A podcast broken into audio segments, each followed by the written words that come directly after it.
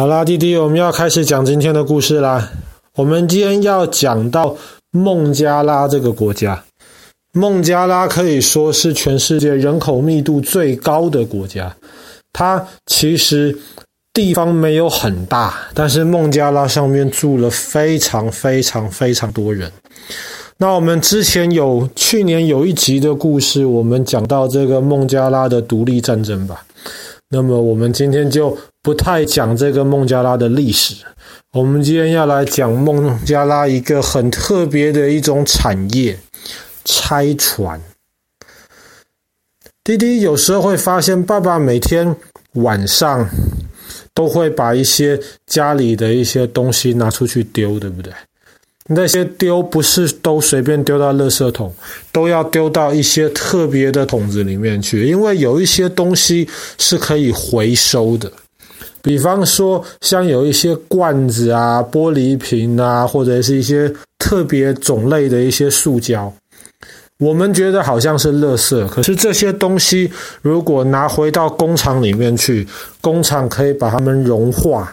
然后把它们弄干净之后，再重新的做成新的玻璃瓶或是新的塑胶的产品，这个就是叫做资源回收。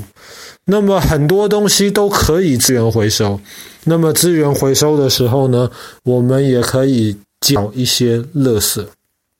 那有一些很大的东西，比方说航空母舰，有一些第二次世界大战时代建造的航空母舰，现在已经没有办法拿来打仗来用了。那么你说这么大的一艘船能够资源回收吗？答案是可以。那以前台湾都是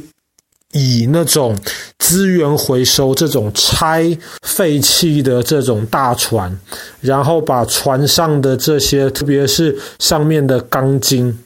要拿下来资源回收。为什么呢？因为台湾这个地方基本上没有太多铁，有很少的一些铁矿，可是那些铁的品质很糟糕。所以那个时候台湾你需要炼钢，要弄钢筋的话，基本上都要从国外进口这些钢材，那么这个其实很不方便。后来在高雄就有一个家族，他们从国外去跟人家买这种要报废的船，然后把这些船开回到台湾，开回到高雄附近，然后就在那边开始拆，然后把这些船拆掉了之后呢，船的这些钢骨的结构就可以拿回去烧掉，然后再重新炼成你想要的形状。那么船上除了钢之外，还会有一些其他东西啊，比方说可能那个船的那个油箱里面还有一些机油啊、柴油啊，或者是船上还有一些其他的金属可以拿来回收。所以在以前，台湾是全世界这个拆船这个产业的中心。那么后来当然在台湾拆船越来越贵，那么越来越贵之后，很自然的大家就要想办法找到更便宜的地方去把这些船可以处理掉，然后把里面的资源拿出来重复再使用。大概在60年前的时候，孟加拉第二大的城市叫做吉大港。那么吉大港那一边其实它就是在海边，它有非常美丽的沙滩，那么它也有一些那种不是那么美丽的这些地方。那么当时在吉大港呢，60年前就有一个人，当时有一艘船搁浅了。搁浅的意思就是船需要够深的水才可以开，如果水太浅的话，船就会卡到水底下的这些泥土或者是沙子，就没有办法移动。那个时候吉大港有一艘船搁浅在那边之后，那个船就在那边报废掉了。但是在吉大港当时有一个人，他知道拆船这其实是一个生意啊，可以赚钱。他那个时候呢，就花了很便宜的钱去把那艘搁浅的废船给买来，然后他们就要想办法拆船。在孟加拉这个地方相对还是比较贫穷的，那么在吉大港当时60年前也没有什么好的这些设备，他们就拿最简单的一些锯子，然后拿那种焊接的时候用的烧的就能够产生很热很热火焰的那种东西，就那样子他们就开始用最原始的方法去把那一艘船给拆掉。拆掉了之后，从船上回收很多钢筋。孟加拉政府看了很开心，为什么？因为孟加拉跟台湾一样，基本上没有什么铁矿的，所以孟加拉政府就把这些钢筋买走了，就开始在孟加拉炼钢。后来吉大港的这些人发现，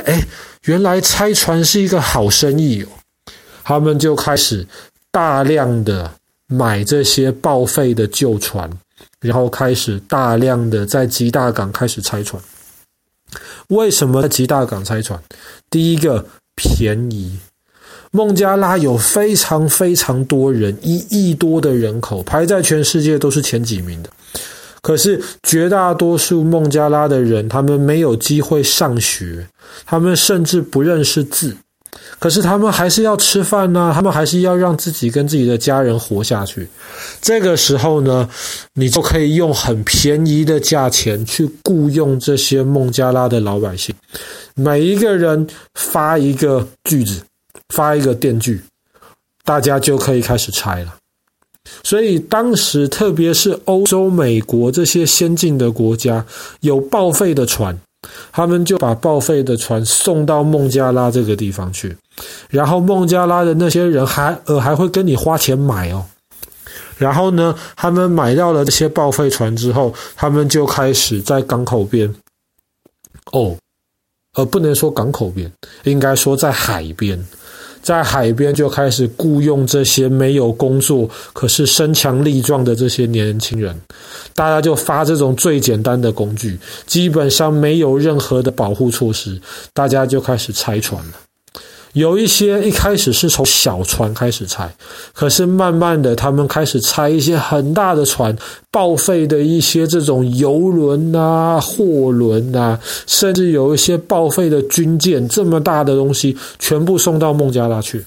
在吉大港这个地方，绝大多数拆船的这些公司，他们连最基本的设备都没有。为什么没有呢？一方面太贵，他们舍不得买；二方面当地的老百姓他们用很低很低的薪水就可以雇佣，所以他们要怎么样把船固定在沙滩上？他们的办法就是算时间，算好涨潮的时候赶快把船马力开到最大往沙滩冲过去，等到退潮的时候船就搁浅了，船就不能动。所以这一些工人们就把握退潮的时间，爬到船旁边去，然后呢，用最简单的这些绳梯或是那种其他方便的这种梯子，想办法要爬到船上面去，然后就开始拆。拆船是一件很危险的事情，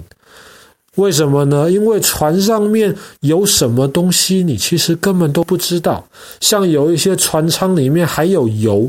甚至有一些还有天然气，那么你不知道这里面有没有什么东西啊。当时他们很多工人一打开这些船舱的这些门，马上里面有一些毒气就跑出来，就毒死了。所以后来孟加拉的工人知道了，他们要打开一个密闭的空间，他们会先调一只公鸡或是母鸡到里面去，把鸡放进去，过了几分钟发现鸡还活着，他们就知道里面是安全的。发现如果鸡死掉了，就知道里面有问题，绝对不可以进去。可是就算这些有毒的这些东西都排掉了之后呢，船上还是有一些设备不是金属，有一些是那些塑胶或者是其他胶类的东西，他们只能拿喷枪去烧，把它烧热了融化掉了才可以拆掉那一部分。这些东西其实烧起来都是有毒的，然后这些拆船的公司绝对不会给这些工人们任何的这一些保护的这种设备，就让他们直接去面对处理这些东西。不然就是很多这些钢筋，这些非常非常重，他们就只有最基本的这种电锯，需要把这么高大的船的钢筋一片一片切掉。有很多工人在切的时候一不小心重心不稳，就从几十公尺的船上摔下来，这样就没了。而且即便一个工人白天去拆船，晚上可以平安回到家，但是在这些沙滩旁边，因为有很多这些还没有用完的这些油漏出来，或者是有很多污染的东西，就在沙滩的这个附近就堆积起来。所以这些工人即便晚上平安回到他们住的地方，他们生活的环境、喝的水、吃的食物，基本上都会被这种拆船带来的这些污染源所影响。所以住在那边的工人，其实每个人都知道他们的身体健康很不好，每一个人都知道拆船是一个很危险的工作，但是他们没有办法。为什么？因为即便薪水再低，他们如果不做拆船的工作的话，他们就一点薪水都没有，这样他们的家人就要饿肚子了。所以弟，你要知道，我们真的是很幸运啊，我们能够外面这么冷，住在一个温暖的房间里面，我们能够有书读，我们能够住在一个空气好、没有太多污染的地方。我们有很多很多的玩具，不用香港的这些工人还有他们的家人们真的是每天暴露生活在危险当中。那其实真的是一件很可惜也很可怕的事情。好啦，那么我们今天的故事讲到这边，全世界可以说拆船业的中心孟加拉的吉大港。